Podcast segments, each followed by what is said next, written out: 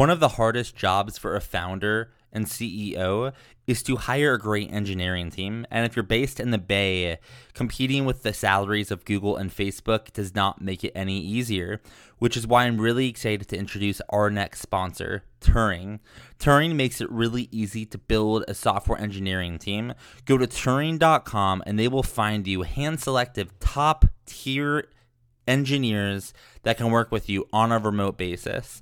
Turing.com is backed by Foundation Capital, Founders Fund, other execs from Google, Facebook, Amazon, and more, and they are on a path to help companies like you find a remote engineering team and not spend years doing it. So if this is interesting to you in any capacity, I would check out Turing.com, T U R I N G.com. And when they ask you, how'd you hear about Turing, make sure to tell them you came from the Forward Thinking Founders podcast. Specifically, tell them Matt Sherman 6, 6 is in the month June, and get that remote engineering team today, not in six months, not in a year, today. And by the way, you get a two week risk free trial to give it a shot. So what are you waiting for? Go to Turing.com, T U R I N G.com, and I'll see you over there.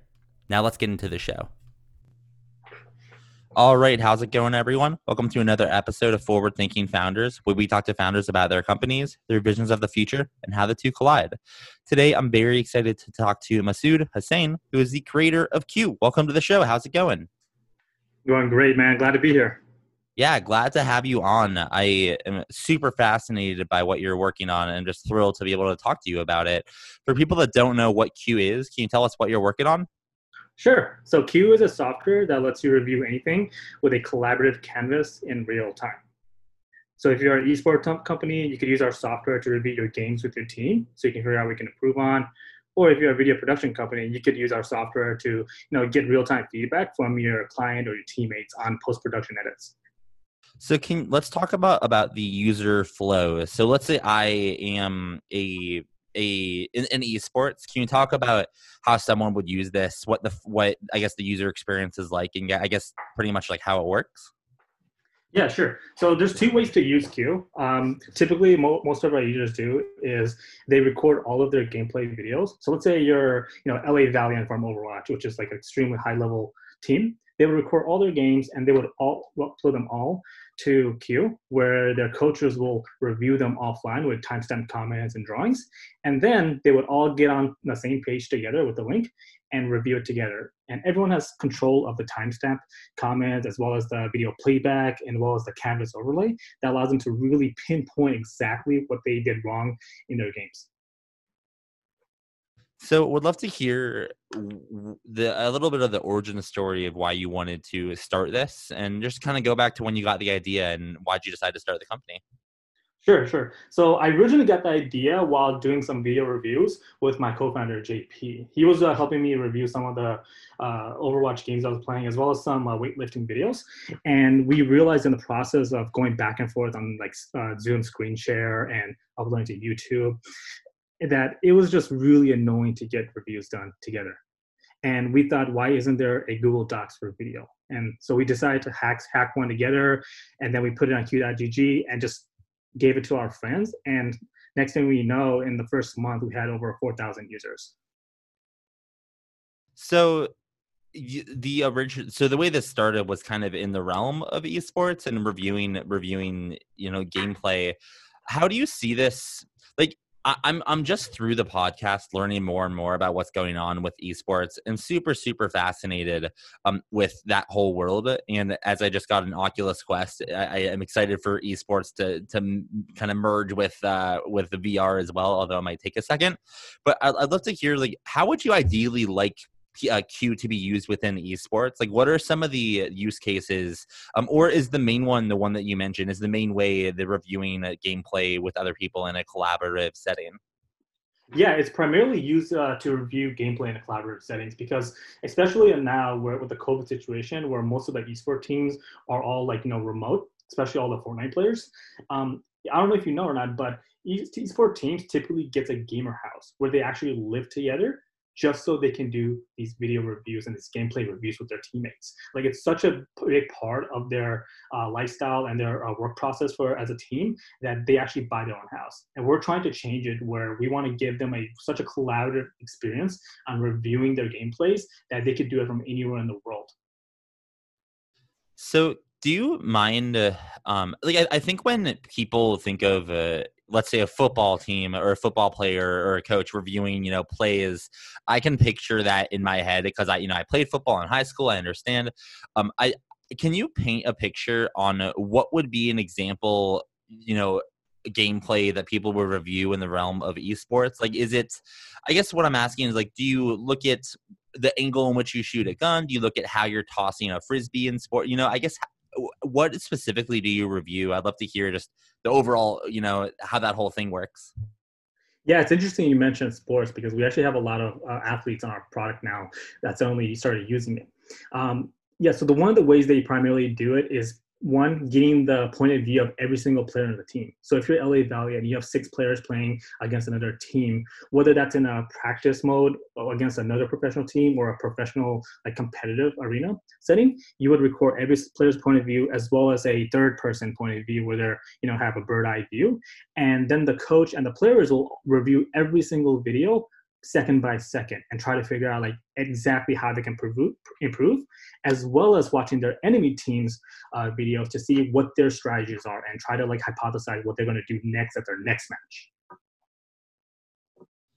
and what types of uh, I guess personas or users review gameplay. Obviously, I know that esports teams of course do because they're you know playing for money. They they might have investors. They like they need to win you know to, to make a living. Do you also see people that are less competitive using q or is it more designed for the competitive players that review the gameplay because they rely on that you know to, to make a living and and and you know be esports players yeah, we actually have a good large amount of single players who just reviews their own gameplay videos on Q, and as well as like just sharing them with their friends so they can get feedback from their higher level, higher ranked uh, friends. Uh, so you have like you know those professional esports team like LA Valiant that uses our product like ten times a day, and then you have those individual players who are just trying to like you know rank up from platinum to diamond, who needs to find a better way to improve, and so they would use Q to record all their games and then like review it themselves or with their friends. Got it. Yeah, that makes sense. So something I want to move on to is you know you have this product it's doing well. Would love to hear how do you know what to spend your time on every day? Are you talking to users? Are you are you trying to sell? Are you building products? Um, how, how do you think about your day to day although i'm sure it's different every day but overall um, i guess what do you spend your time on? Yeah as, as an early stage startup i think we've been active just a little bit more than a year now. Our weekly schedule pretty much differs based on what day we're like Mondays, Wednesdays, and I Mondays and Wednesdays we're pretty much doing sales. Uh, you know, trying to get more esports teams on our product and trying to get more video production teams. But all the other days we're spending majority of the time talking to our users and fixing bugs. Um, we used to be at a stage where you know we were pumping out features and features and features, but we realized that this was a huge mistake, and uh, we need to fix the existing things because they were like half working because of bugs or user experience issues. Yeah, it's it's it's exciting. It's like being an early stage startup is the most exciting slash like frightening thing i think for me because you can literally you're able to make any decision you want obviously and like unlike a big company you know it, it, it, takes you know to make a big decision or to make you know make a, a, change or anything like that you don't need to sign a bunch of papers run it through a bunch of departments it's just like you talk to your co-founder and you're like hey want to do it they're like sure and then you try something out um, which is the the beauty, I guess, of of early stage of early stage startups. In the realm of just early stage in general, we'd love to hear what are your thoughts on the esport industry as a whole. I know that it's kind of come into its own the last couple of years, but I'd love to hear from your perspective. Where is it on a trajectory, and do you see it getting much bigger? Is it already in, in the realm of peaking? I guess what are some predictions you have for the, for the world of esports? Yeah, I think it's not even close to peaking right now. Like I think esports has a long way to go. And if you notice the amount of people that are competing and getting more into gaming every day, it's tremendous. Like gaming itself has it's all a 70% increase in the last three months alone. And the amount of uh, and Fortnite is one of those games who's like really driving the force of you know having people be in their room and making money from these competitive esports tournaments. And I, and I love that part. So I think we have a long, like it, the future is really bright for esports. Do you see the, do you see any world where esports and VR collide? I, obviously VR isn't really there yet, but I, am waiting for the realm where I can like compete with people, you know, playing Beat Saber or this Coliseum game that I recently got. Do you see any inklings of VR in esports, or is it, is it still still too far out to know? I think I think VR is still too far out. Yeah, the reason I think VR is still too far out is because getting those headsets and a really expensive gaming PC, it's really expensive. It's really expensive and difficult. Um, and there isn't a lot of support for those esports tournaments like there is for like you know Overwatch or Fortnite or Call of Duty. So that so they have to like make sure they do go through that hurdle too. Because if you only have like a few thousand people watching your esports tournament, chances are the game developers aren't going to be dedicated enough or making enough money for them to put their energy into making that turn those tournaments even bigger and bigger and bigger. So I'd say I'd say at least a few years. Yeah, I I'm kind of me being the founder type that I am. I'm watching the market and really watching the um, the companies that are putting out headsets. Obviously, right now the main one is Facebook, but I think there will be more um, when it gets to the right price point. I actually might try to dip my toes into that into that world and not try to start something big, but almost like something in the Phoenix market, like an esports league, when it becomes um, a little more co- uh, cost efficient because um, I do think that will be wild when you can do esports in VR. It's just we're oh, yeah. just not there yet for reasons you just mentioned. Yeah definitely. And I think um, I think if you have a really large gaming company like Activision or like Blizzard uh, backing up uh, like releasing an esport game for VR, that's going to really drive it forward.